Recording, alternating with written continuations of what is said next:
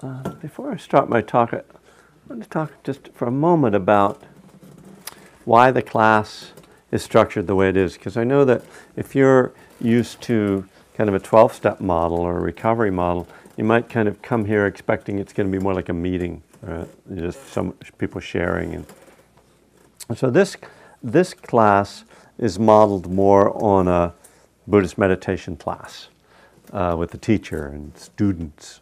Uh, and we meditate, and then there's a talk, and there's sort of this you know, different. It's not kind of just a uh, support group or just peer-led group.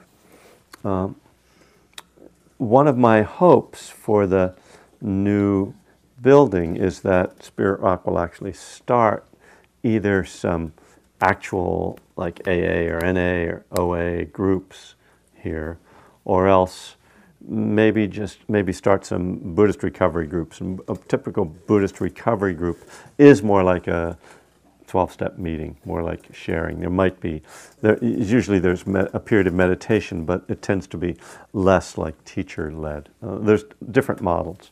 And if you're interested in, in that kind of group, you should look at the uh, website uh, BuddhistRecovery.org, which lists meetings um, and, and different you know, events of this kind or, or of that kind. They, they vary.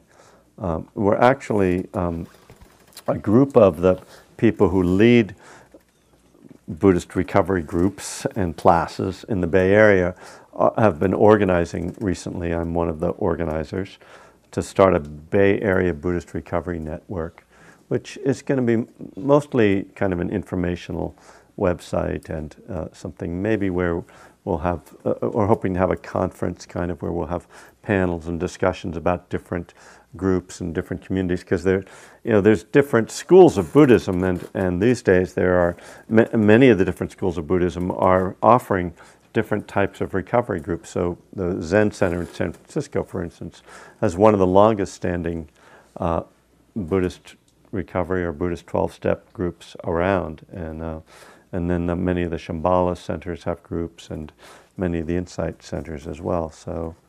Uh, just for you to know that this is kind of a something that's growing, and that there are different models for it. Um, you know, typically in this class, I, I kind of let my talk come out of uh, the step of the month.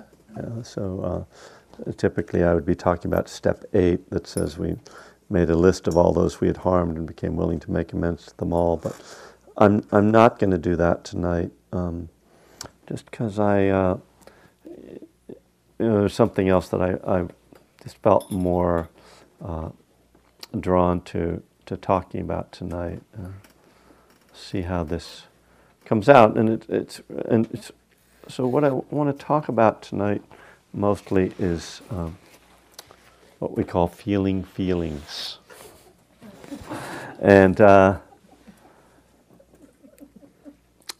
you know, I find that to be um, something that's always relevant in my life and something that I've worked on uh, in a meditative way quite a bit. And um, that, and in fact, uh, uh, you know, my meditation practice, uh, I focus much more on sort of the emotional field or ener- emotional energetic field than I do on my breath. Um, and I'm, I, I, think I'm going to read a little bit from One Breath at a Time because uh, if you're familiar with this book, you know that in step six there are three sections called Feeling Feelings. There's Feeling Feelings, Feeling Feelings 2, and Feeling Feelings 3. I, I, uh, when I wrote this book, I didn't really have much of a plan. I kind of wrote it like just one word at a time. and, uh, you know, I wrote Feeling Feelings, and then a couple days later, uh, like, oh, I need to say something more about that. And then finally it was like, oh, wait, I got to say this too. So, uh,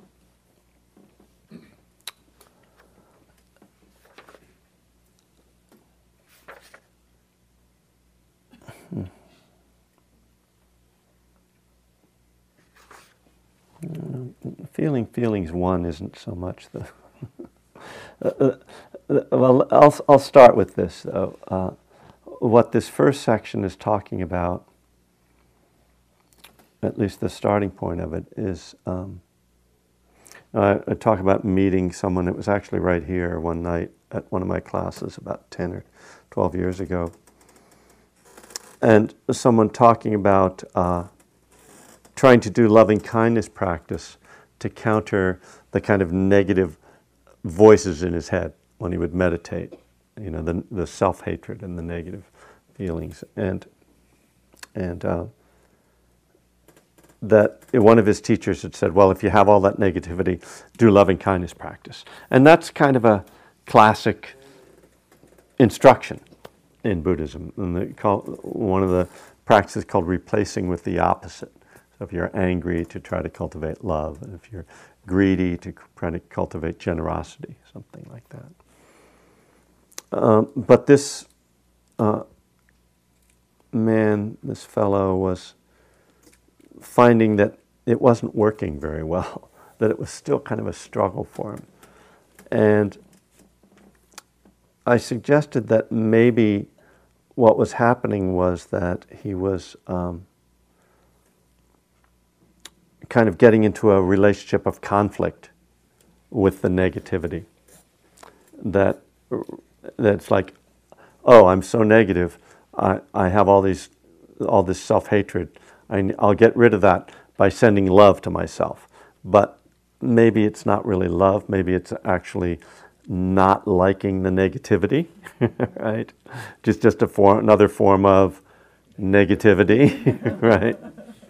Disguised as love. I, you know, I'm going to love you until you, and I'm going to love you until you stop being the way you are, until you start being the way I want you to be.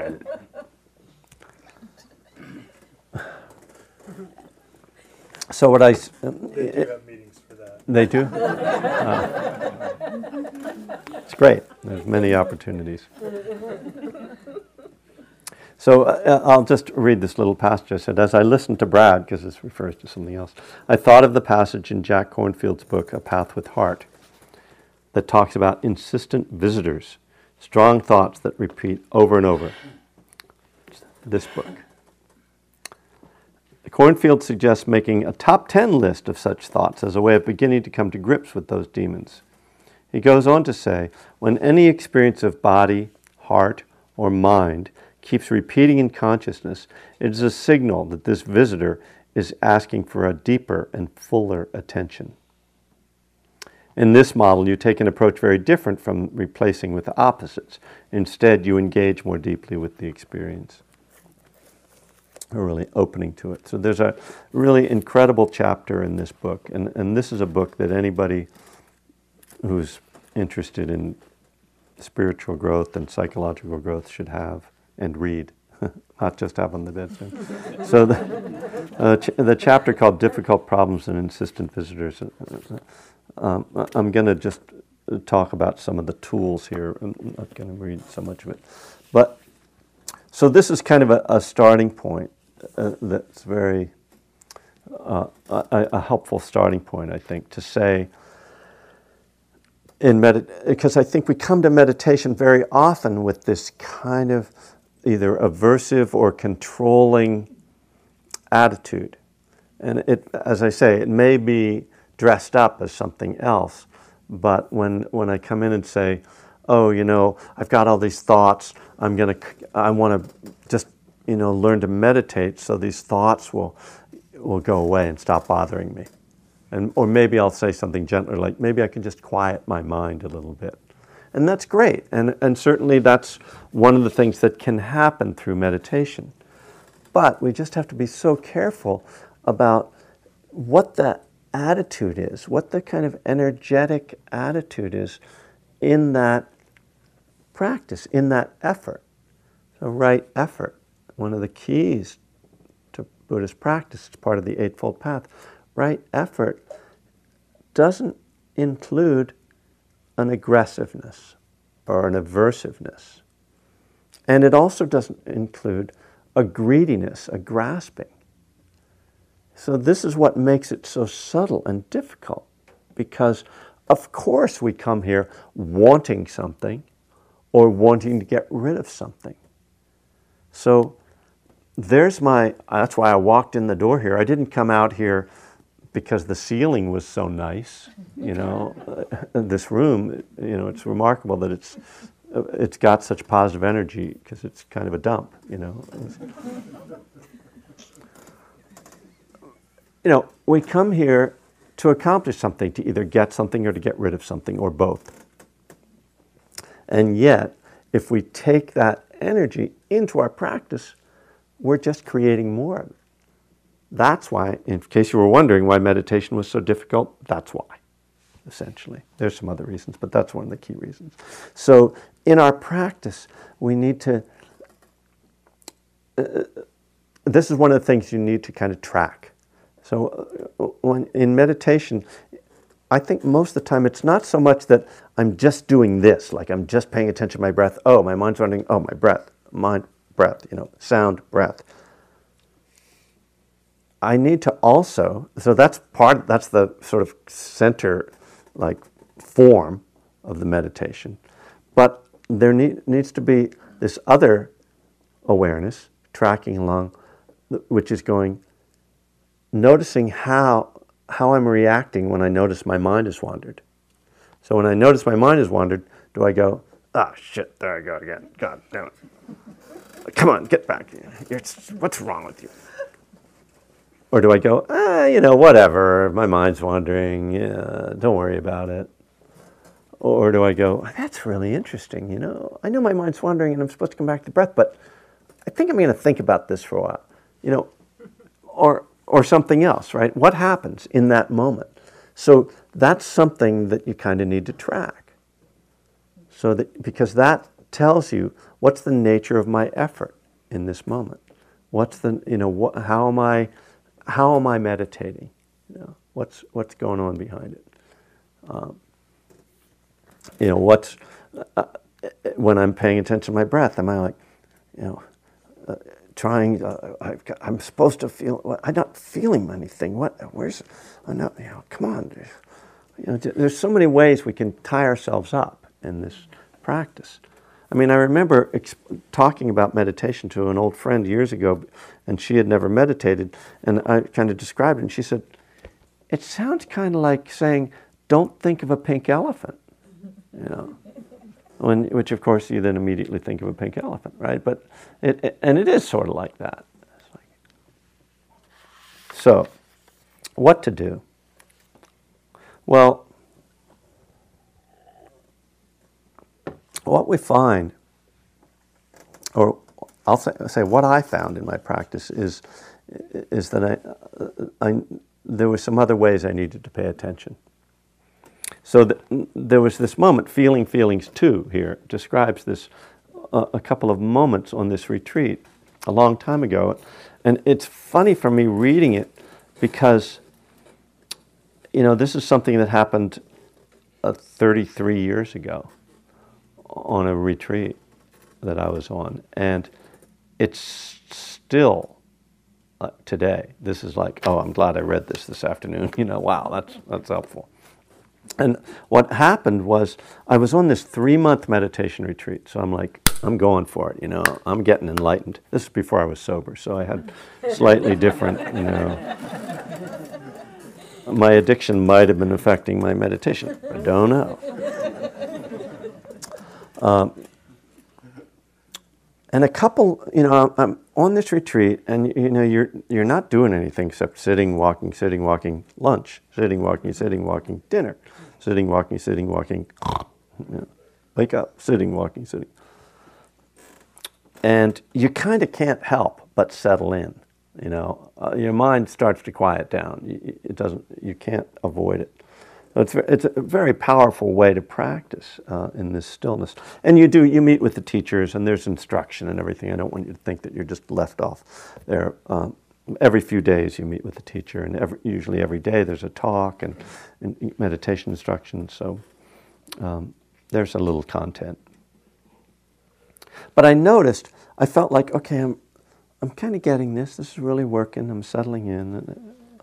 I'd only been meditating this form for about a year. I'd been on a couple of other retreats. This was my first long, really long retreat. But at a certain point, I started to feel like fuzzy. You it just was like something's missing here. And I walked up to Joseph Goldstein, who was, Jack Kornfield's teaching partner in those days. It was in the morning. You know, I think I remember this really clearly. You know you, how that is. You, it's a long time ago, but I have this clear image of it. The, the, there was, this was an Insight Meditation Society in Massachusetts, and I, you know, the meditation hall, and kind of climbing over the zafus. To, and it was after the morning, the first sitting after breakfast, they would always give the instructions, the meditation instructions. So after that sitting, I walked up to Joseph. Like, Joseph, I just wanted to ask you, you know, whispering, asking him a question. I'm like, I said, you know, I'm, I feel like I'm settling in, but there's something that's kind of dull. There's something just feels like something's kind of missing. I'm not sure what it is. And he just turns to me and goes, Don't be afraid to feel. And it was kind of like, like, what? I'm like, I, is, who are you talking to? Like, what? How, how can you come up with that thing? You know, you, you know. I mean, he probably met with me once maybe in those two weeks. I, I don't know if I'd even, maybe once or twice. It not like he knew me. There were 100 people, literally, on the retreat. So he walks away, and I kind of like, I just, you know, really didn't know what he meant. But I started to kind of ask myself, if I'm afraid to feel, then well, let me see if I can, you know, figure this out. And I started to kind of work with it, mainly in walking meditation, kind of stop and go, now what am I feeling? Within like a week or 10 days, I had a, an interview with Jack Kornfield. That's what we call the meetings with the teachers. You know, you, and you get like 10 or 15 minutes with the teacher. And it's like three days in between talks. So you kind of go in there with like three days worth of like you haven't talked to anybody, and you're like, you're like okay, like uh, you know, you have like a ten-page list of things you want to talk about, and they're always like, they let you talk for like ten seconds, thirty seconds at the most, and then they interrupt you, and then they start talking. The rest of the time, you're like, but I didn't ask my other seventy-three questions, you know. But I'm talking to Jack about what's going on in my practice. I don't didn't say anything about what Joseph had said to me. At a certain point, he just said, Your practice is to feel. I was like, oh, this is a conspiracy, you know. this guy's obviously been reading my mail, you know. And I really thought of myself as a very emotional person. Others might have called me neurotic. I don't know, but but you know, I felt like I sort of knew about my feelings because I was depressed most of the time. So I thought, I know what I'm feeling. I'm depressed, you know. or so it seemed. But, uh, you know, I, I, realized, I mean, these guys are pointing to something, and I've got to come to understand this. And Jack talked a little bit about fe- feeling feelings in the body. You know, at the time, as I say, I kind of thought this was about me. Like they were, it was like, oh, this guy, you know, he really needs to deal with his feelings. But once I read this book, I realized, oh, it's like this is an, a, a, lot of people in practice uh, uh, come up against this. So at a certain point in that retreat, I continued you know, I started to really work with this, I think, as I say, more in the walking meditation and movement. But in sitting meditation, I continued to try to follow the very strict kind of uh, vipassana practice of noting everything in, out, in, out, thinking, thinking, judging, judging, hearing, hearing, in, out, in, out, and just, uh, uh which is a, a very useful practice on certain levels. But after about a month or six weeks of it, I was sick of it. And um, at a certain point, again, I kind of have this memory of, of this sitting where uh, for some of the mornings I was ringing the bell at the end of the morning meditation and I was sitting up on the dais. And I remember just kind of giving up, like meditating like doing what I thought was meditation, this form of in, out, noting everything and trying to, you know, pick everything apart and just kind of going, ah. And it, there was just this kind of falling into, and what it, what I would say, it was just falling into awareness of awareness, that just awareness itself, because I'd been practicing for six weeks or however long, that was really strong, but I hadn't seen it because I was looking at the content constantly. And I kind of broke through into, oh, there's just this space. And, but the way I kind of went into it was through feeling. Because uh, feeling emotions, whatever we call them, uh, don't have much form. Uh, I think uh, uh I, am not sure what I'm going to say, so we'll see what comes out here. But uh, when we're when we're meditating with in a very form-based way, that is using words and uh, specific efforts to pay attention to specific details of sensation in, out, in, out, then we're very connected kind of with content. And uh, the feelings, because they don't have anything very solid to them, they're so kind of ephemeral, that connecting with that connected, brought me more into awareness itself and so it was kind of like feelings and awareness. And, and I started to experience meditation as a field rather than as a uh, point. Okay? That makes sense? So when I'm paying attention to the breath, it's just a point here or here. But for me, I pay attention to my breath here. Now you know. Uh, and, but this field is much more undefined and open, and it sort of contained. It's all the content is there, but it's also this just sense of the field, which is uh, awareness itself. So here we have Jack's chapter on this stuff. Um, so uh, I'll just I'll read this little part. It says, in, "This is the beginning of this chapter called "Difficult Problems and Insistent Visitors." In the course of our practice of naming the common demons and hindrances, kind of what I was talking about that form, we may come to encounter the underlying forces that cause them to return over and over again. Fear, confusion, anger, and ambition often in, appear as insistent visitors in our meditation.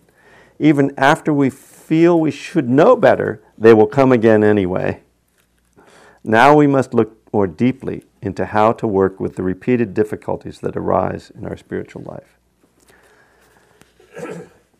so, there, you know, this chapter is rich and complicated, but just to n- note that the fir- first subheading in the chapter is called Expand the Field of Attention.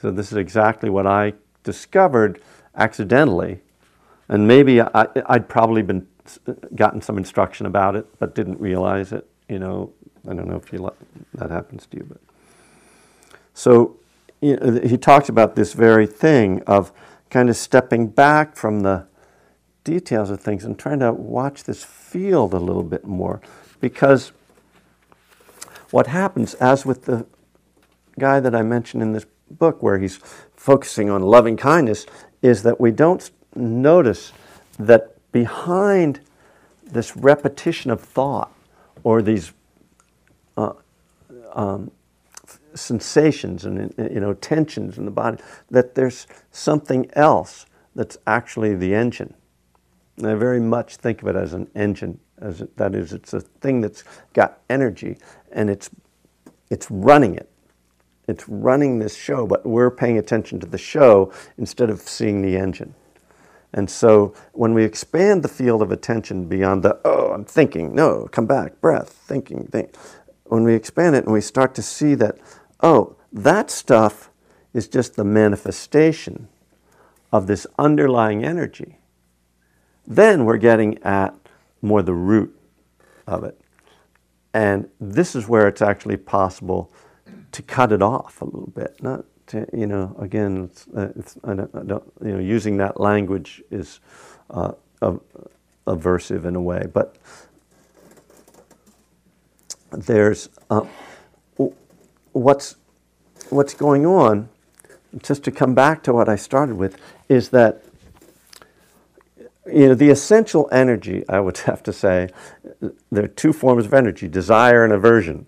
Those are the things that keep everything churning. And desire takes many different forms: fantasies, plans, uh, you know, um, you know, sexual craving. Uh, uh, hung, physical hung, hunger, you know, for food.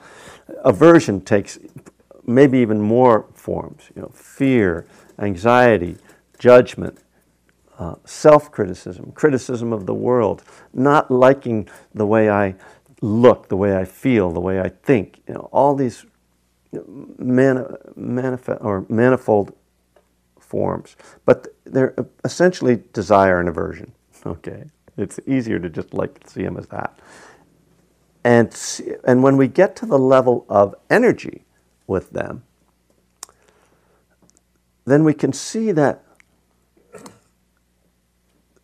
the, the for me it's aversion a lot of the time so I'll, I'll talk about that that when you know my thoughts are churning and then i step back and see oh there's this feeling that's running them but even more than the feeling is the aversion. It's sometimes, sometimes the feeling is aversion, but often enough there's an aversion to the feeling, which is why Joseph says, don't be afraid to feel. Because a lot of the time, why I'm thinking is because I don't want to feel the thing that I'm feeling. I want to think my way out of that problem. And if I can, but if I can let go of the feeling, of the fear of that feeling, which is a form of aversion to the feeling, then there's just the feeling. And it might be unpleasant, but of its nature, it is impermanent, so it's not going to be here forever.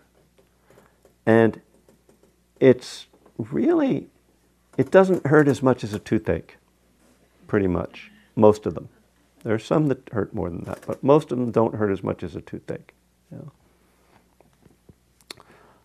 I don't know what good that does me, but it, it's, it's just to create a little context, right? It's not the end of the world, right? And when I can just kind of go, oh, it's, it's okay, unpleasant, fear, resistance, feel. Ah. Very interesting, that level. Because, first of all, that level is nonverbal. That solves your first problem, which is that you've got all these thoughts in your head. If you're just paying attention to a feeling without resisting to it, you're just feeling it, you're not in your head. You're just, you're, and I'm not sure where you are, where are feelings. It's, they feel, they're, it's kind of like they're in your body, but they're not exactly in your body. I don't know. Again, mystery, don't need to know. I can feel them, though. I can be aware of them. And so right away, I'm kind of moving into this other state, which is actually more pleasant, which is like, now I'm not just caught up. It's just a feel. I'm just sitting here with this feeling. Huh. Nothing really going on. And that, because there isn't all this agitation and noise, the mind then can move into a place of real calm and peace because it's fundamentally a state of acceptance. You know? That's what the big book tells us acceptance is the answer to all my problems today. In Buddhist terms, we think of, uh, I, I think we can equate acceptance with what's called equanimity, a balanced mind, an undisturbed mind, a clear and undisturbed mind. And this kind of kind of points to how the problem isn't the problem. It's our reaction to the problem. The feeling isn't the problem, it's our reaction to the feeling, it's our fear of the feeling, it's our, you know, all the things we try to do to fix the feeling, which, by the way, might be related to your addiction if you happen to be an addict, right? Uh, one of the, you know, what, what drives addiction but craving and aversion, Right? I want to feel good. I don't want to feel bad. That's why I feed my head. You know. So this is this practice I'm talking about is directly related to recovery and to addiction because, of course, what causes relapse? Feelings, I think, mostly. Uh, you, might not, uh, you probably don't see them because you, you know you're caught up in your worries or your thoughts and your you know your cravings. But if you can get back again to the visceral level of just feeling the feeling, then you don't have to act on it. And this is another one of the key aspects of this practice is that it allows you to come into a place of non-reactivity with your feelings. That doesn't mean you won't ever take action as a result of your feelings, but it means that you can see, oh, I'm having this feeling. I can hold this feeling. I can be with this feeling.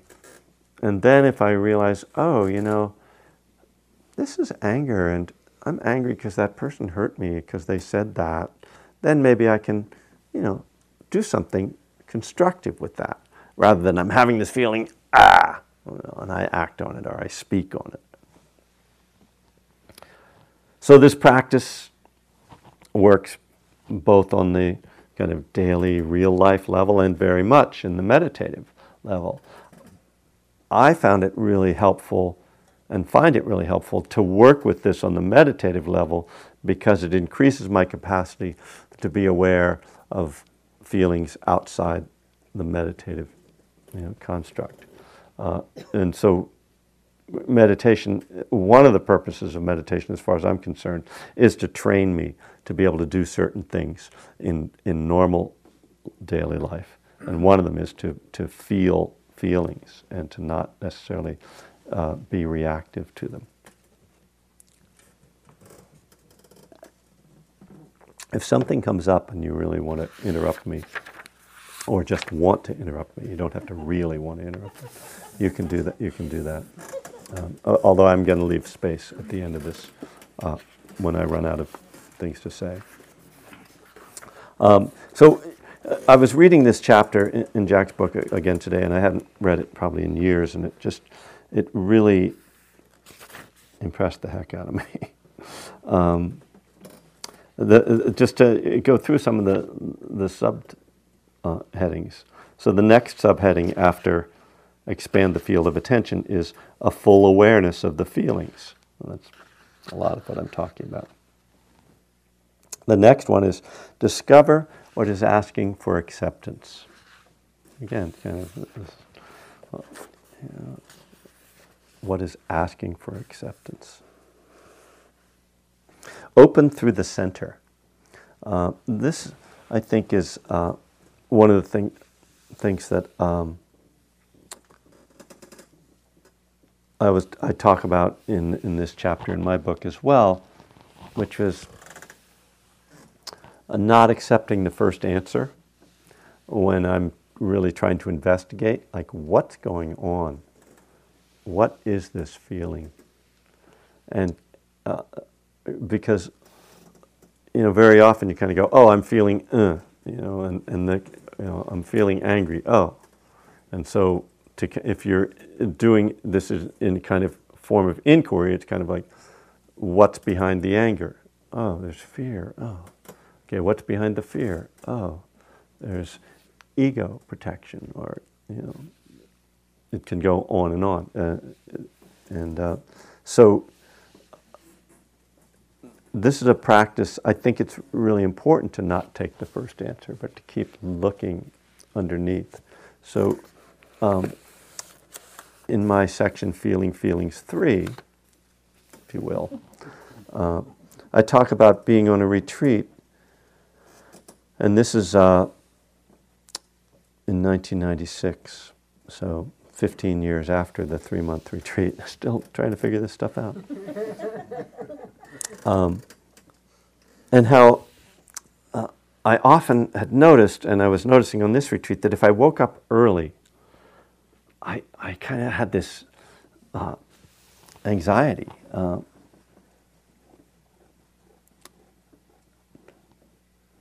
so uh, let me just read this instead of trying to describe it. so uh, I write this in the present tense. I say, um, I wake up at 4 a.m. on the third day of the retreat. I have the job of morning bell ringer, so I need to be up before everyone else, but I'm not due to begin ringing for an hour. That feeling is there. I've felt it before on retreats, and I don't like it. Whenever I'm up at this hour in retreat, I think I should start meditating, but something's telling me to stay in bed. If I start practicing at 4 a.m., I'll be so hungry in a couple hours that I'll be miserable. Besides, I probably need more sleep. If I get up now, I'll wind up dragging through the whole day. I, I roll over and decide to wait for the alarm. On day four, I wake up early again. Same feelings. Yuck. It occurs to me that I should examine this feeling, use the mindfulness technique. It's what I'm here on retreat for, after all. I move slowly, pulling my legs out from the covers and placing them on the cool floor. I try, to keep my attention on the feeling I'm having as I begin to get dressed. Um, as I stay with the thoughts and feelings, it hits me that what I'm feeling is fear. How obvious. I wonder how I could have missed this. Fear of hunger, fear of sleepiness. Okay, I got it. I stay with the feeling as I shower and dress. Before long, it's dissipated and I've moved into a more comfortable place. The close attention was my step six. I have this in step six of my book. Watching my experience with the willingness to have it removed. The next morning, I again awake early. Again, the feeling of fear. I connect with the feeling. It's there in my solar plexus. As I pay closer attention, I see that there's a fluttering in my chest, as though a butterfly were trying to escape my heart. This fluttering seems to be the core of the fear. Again, I shower and dress, and the fluttering fades. I stand in the middle of my little room and contemplate what I've just felt and done a flutter, a mood, emotions, thoughts, rolling over and going back to sleep. Did all this arise simply from this flutter? Are my thoughts, emotions, and actions all triggered by a tiny sensation in my chest? I've learned the habit of examining my emotions through the body. In this way, I've been able to maintain my balance around fear, sadness, and anger. But when I identify these emotions, I also make them real. A story gets built around them. I'm feeling this because I need to do such and such about this feeling. There are times when this can be helpful, but other times when the examination of emotions can become another form of obsession always keeping tabs on what I'm feeling, always having a problem that needs to be solved. My life becomes this emotional drama. Feeling the flutter in my chest opened me to another view. Sometimes a feeling is just a feeling. It doesn't really mean anything. If I can stop at the visceral level without labeling or analyzing, the feeling can just be there. There's no need to do anything about it to solve it or cure it. In Buddhism, this is the recognition of not self. The feelings are not me, and they have no intrinsic meaning. They are simply feelings. It's only my thought processes and emotional states that create the idea that these feelings are who I am. So I, I thought that was interesting when I wrote it. I still find it interesting. Um, uh, to kind of take this through this whole process and then come to this really simple idea of like because emotions are so difficult to even identify or to to know what they are. And are some of the emotions we feel just sensations that we've come to associate with something? You know my heart's beating fast so i feel fe- uh, i think that's fear and i start to think about fear or you know whatever it is, you know, that we just kind of, uh, you know, you feel tired and draggy, and then that kind of feels like depressing, and then you start having depressing thoughts, and then it's like, I'm depressed, you know. But maybe you were just tired, right? So this is just another piece for me of this whole exploration of kind of looking at it, taking it apart, essentially deconstructing the experience, taking it down to its most essential elements to see what what is this? What's running my life? Because to a great extent, my emotions seem to run my life. So, um, you know, I encourage you to, to work on this level, both in practice. I'm sure you are working on this level uh, in life and in practice. Uh, maybe one more little piece that I'll read here, which brings this into a practice. This is from Ajahn Amaro, the Theravadan monk, one of our dear uh, friends and spirit formerly a spirit rock teacher. When we notice we are in a particular mood of anxiety or excitement, energy, laziness, restless, or nameless dukkha, our old friend, dukkha is the word for suffering in Buddhism, where we know we are suffering but we can't figure out what it is we're suffering about, that feeling. Rather than trying to analyze the emotion, we just bring it into our attention in the body. We use body consciousness as a way of bringing mindfulness to that feeling. What does anger feel like? What does resentment feel like? Know it directly and feel it in the body. In many ways, this bypasses the processes of entanglement that we create because when we bring our attention to physical feelings, we can't buy into them in the same way. We feel the imbalance that attachment to the emotional state causes. This is a tremendously useful way of training the mind to de emphasize the intellectualizing process, the attempt to solve our problems just by thinking about them. Often, even if we have solved the problem in our brain, if we were worried about something and with logic have removed the source of the worry, the body can still be filled with tension and anxiety. It is charged up to worry about something, so we just finish one worry, but since the body is all set to keep going, it causes the brain to cook up another one. It finds something else to worry about. Since the body is tense and agitated, it can cause the merest thought to turn into a major problem. If we bring attention to the body and contemplate what is worry like, where does it sit in the body, we can feel it like a knot of tension in the solar plexus in our gut. Every time you find your mind worrying about something, bring your attention down to your stomach, your solar plexus, and notice how it feels. Then just let it relax. Take your attention off the thing you are worrying about, let your stomach soften, and notice the effect it has upon the mind. It is a mysterious and magical thing, but suddenly it seems to be much less of a problem. The situation might still be there, but we are not so upset about it. We see it more clearly. This process opens us to that spaciousness which is beyond the feeling. I like that because it's so specific about how to work with it. So that's a great great practice. Noah Levine talks about soft belly meditation. And that's a great, very simple instruction. And not that you don't have to get into all the complexities of uh, trying to unravel it all, just soften your belly. So we have a few minutes left if there are any thoughts, questions, corrections, complaints. Yes. Hi, Paul. Hi, Paul. Alcoholic and stuff like that. Um, You want to take the microphone just for the, it will be of service to the, uh, those who might listen to this on the internet. Hello. Um so I'm an anger, I'm an anger type. That's what ran my life, uh, fight or flight, and uh, chasing that elusive bird called uh, emotional sobriety. I had to first figure out what I was feeling, and uh, and I realized that my my head is like a bullet train. My thoughts go real fast, and uh, and there's a little donkey train going to the bottom of the Grand Canyon right inside here.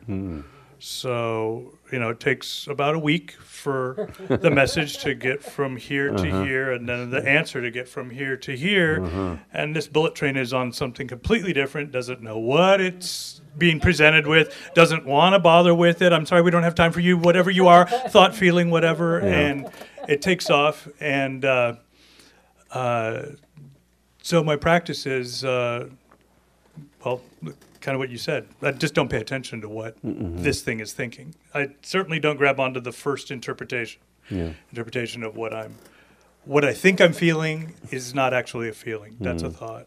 Um, so Yeah. yeah, it's a process. Yeah.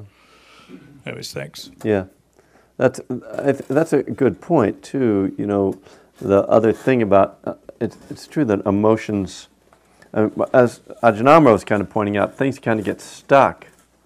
Uh, emotions kind of get stuck in the body. That the the mind has moved on, but but if we don't stay connected to the visceral part of it in the body, then it'll sneak up and, and kind of grab us back into that negativity. So it's it's why, yeah, just kind of giving the space for the feelings. I mean, yeah, it'd be nice if if feelings would go away as quickly as thoughts do, you know.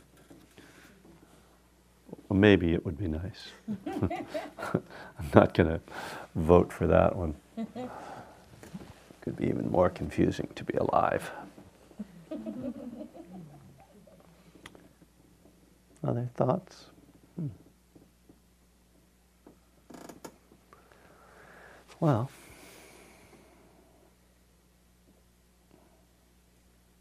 I have a thought. Okay. Would you use the microphone? Just, yeah. Still on.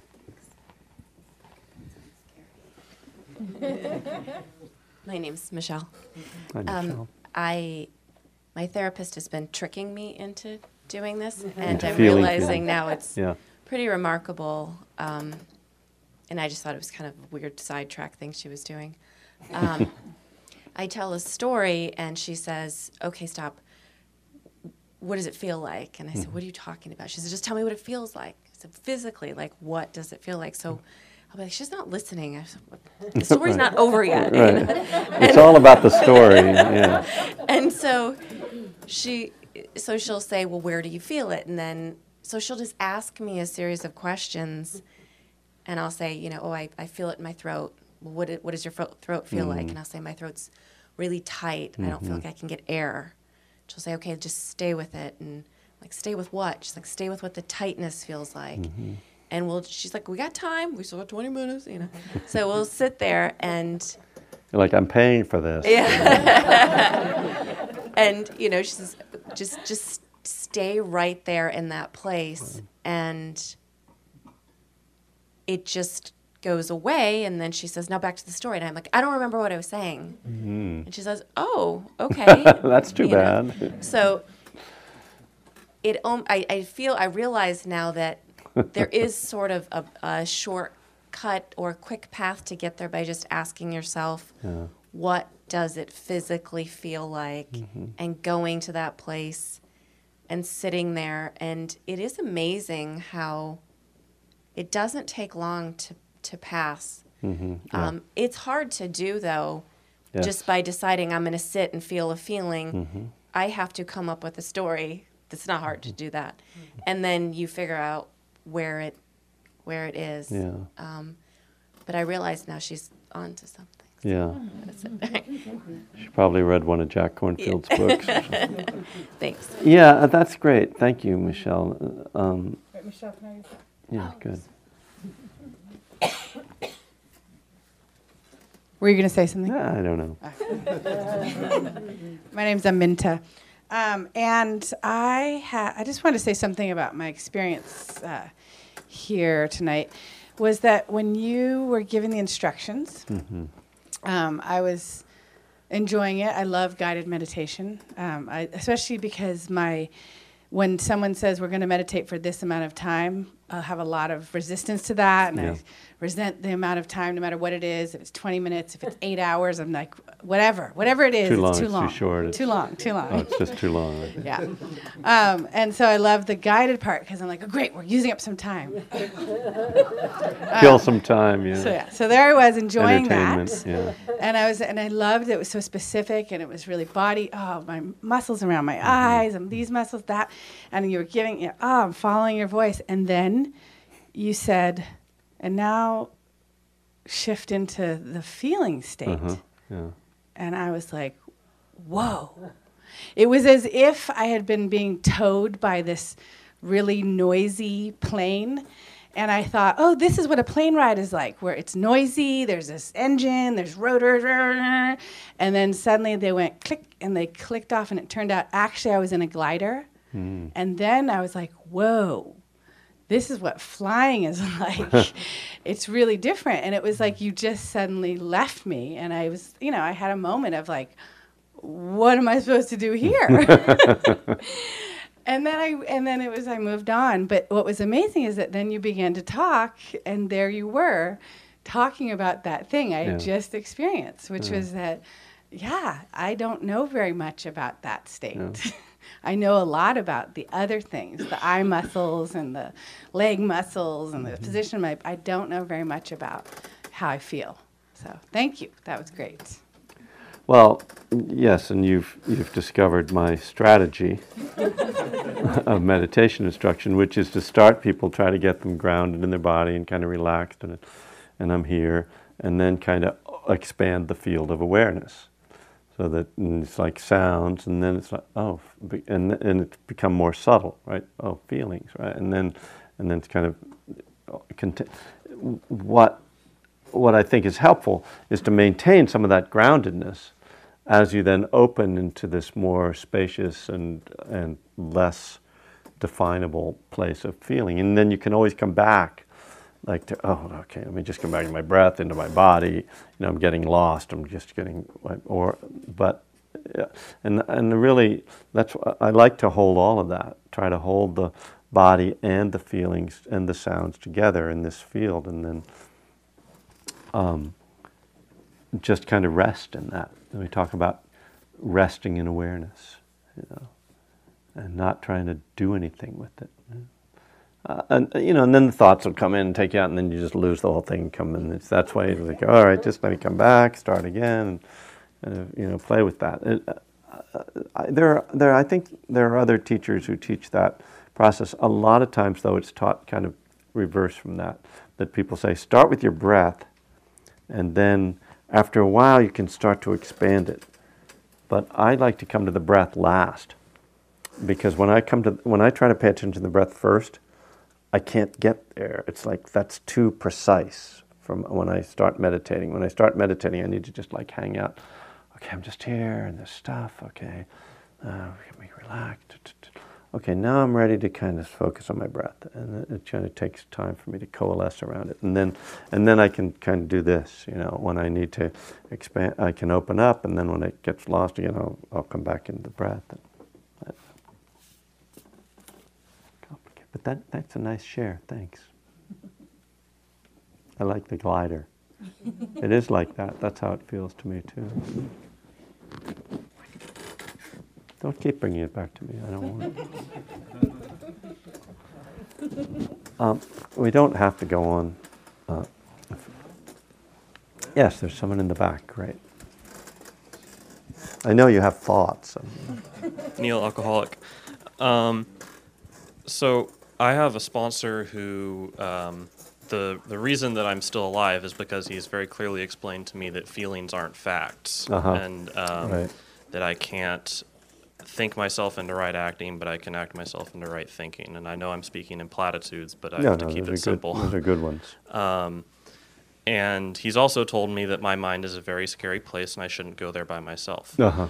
Um, so I guess um, what I'm aware of right now is that I'm very afraid of everything that you're presenting Yeah. because either I'm doing it wrong and you've been doing it right the whole time, so I'm screwing up, or that you're trying to trick me into doing it wrong and then I'm going to go and relapse. Um, so I'm having a very hard time connecting the the um, the searching through feelings with um, what I've been taught. So I guess I'm just wondering if you could.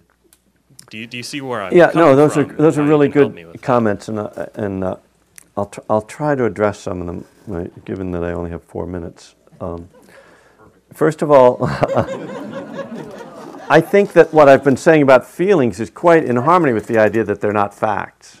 They're just these kind of e- forms of they're energies that come and go, but they're not uh, they're not giving me accurate information about anything. But that doesn't mean I don't need to feel them. Because if I don't pay attention to them, if I'm not mindful of them, they are very powerful, especially when they're running in the background.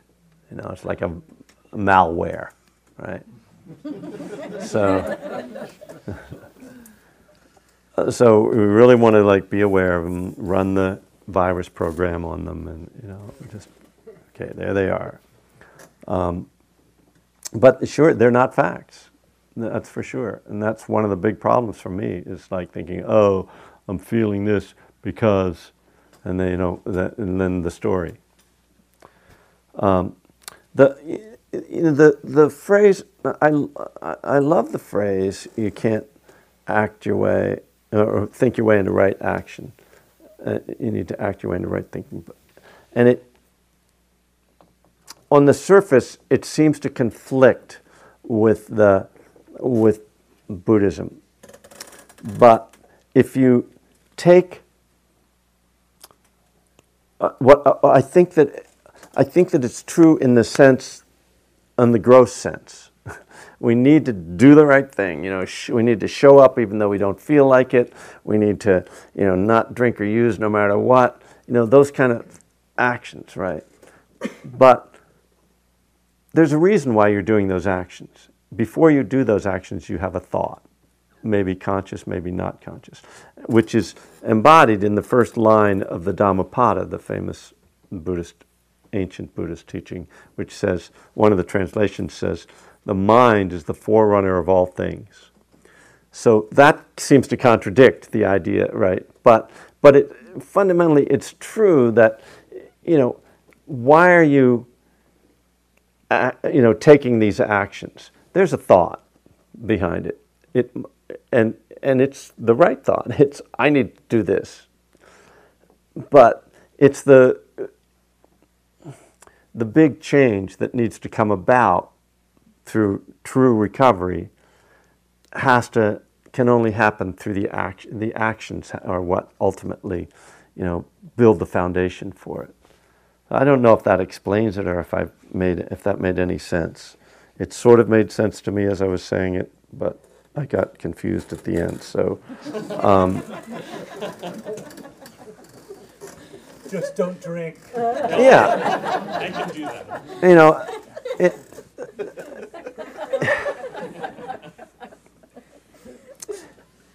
the one of the principles of Buddhism is that all actions have an intention behind them, and usually we don't really see the intention. But right intention is a critical part of right action. So, for instance, if you go if you get sober for somebody else, even though you're doing the right thing, it's probably until you start to want it for yourself, it's probably not going to stick. And it's true that many people do get sober for weird reasons, but ultimately, you know, they get it. But if they don't, you know, if you don't get the strong motivation and intention for yourself, I don't think you can stay sober even if you're going to 90 meetings in 90 days. You know, you still will relapse because your mind doesn't want it. You know, so the, in that way, I don't think you can. You maybe, hopefully, if you keep going to those meetings, you're going to hear the thing that's going to change your mind, like we're saying, right? But, but um, so again, I probably contradicted myself. So, I know. But, uh, you know, absolutely, you know, I, I will also say that I was interested and into Buddhism before I got sober. When I started working the 12 steps, I couldn't make them fit together. It took me, it wasn't until I was six years sober that I started to really fit them together. So if you're not at least five years, uh, don't worry about it. How, how long have you been sober? Uh, a month and a year and a half. Good. You got a few more years. Just, just don't drink or use in the meantime. And you know, and do what your sponsor says. but not forever. I think after 20 years, everybody should be able to, you know. Anyway. Uh, you know, and, and you got to ask him, what, how am I supposed to meditate if I don't go into my own mind? You know, that's right. So, so let's we'll do a little closing uh, ritual here.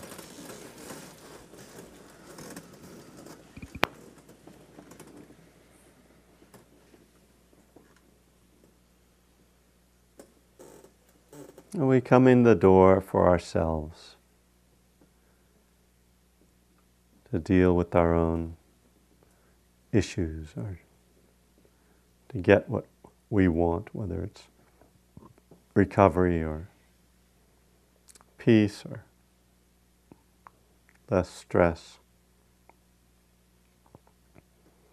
But eventually we go out the door and take it to others. Both our recovery and our practice of meditation spiritual growth really come to this place, this recognition that it's not about fixing ourselves or getting something for ourselves.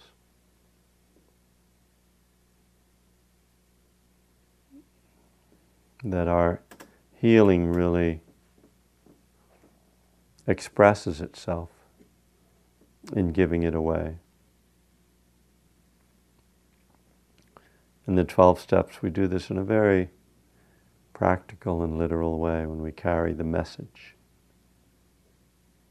In Buddhism, we do this also in that practical way. We also do it in an internal way, a vow, a dedication of merit. And this vow or a dedication is a kind of act of generosity, of giving away that which we treasure the most, our awakening, our spiritual growth. So, in that spirit tonight, we dedicate the merit of any effort we've applied here, of any insight, of any peace that's come. We offer that to all beings. May all beings be free from the suffering of addictive behaviors. May all beings find peace, wisdom, and compassion.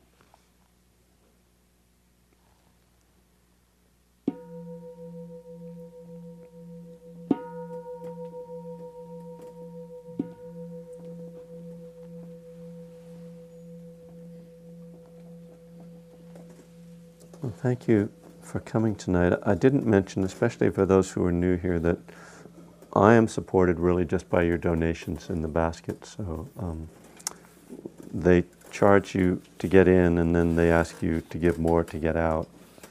Um, it's called they get you coming and going. But whatever you can give is very much appreciated. Thank you.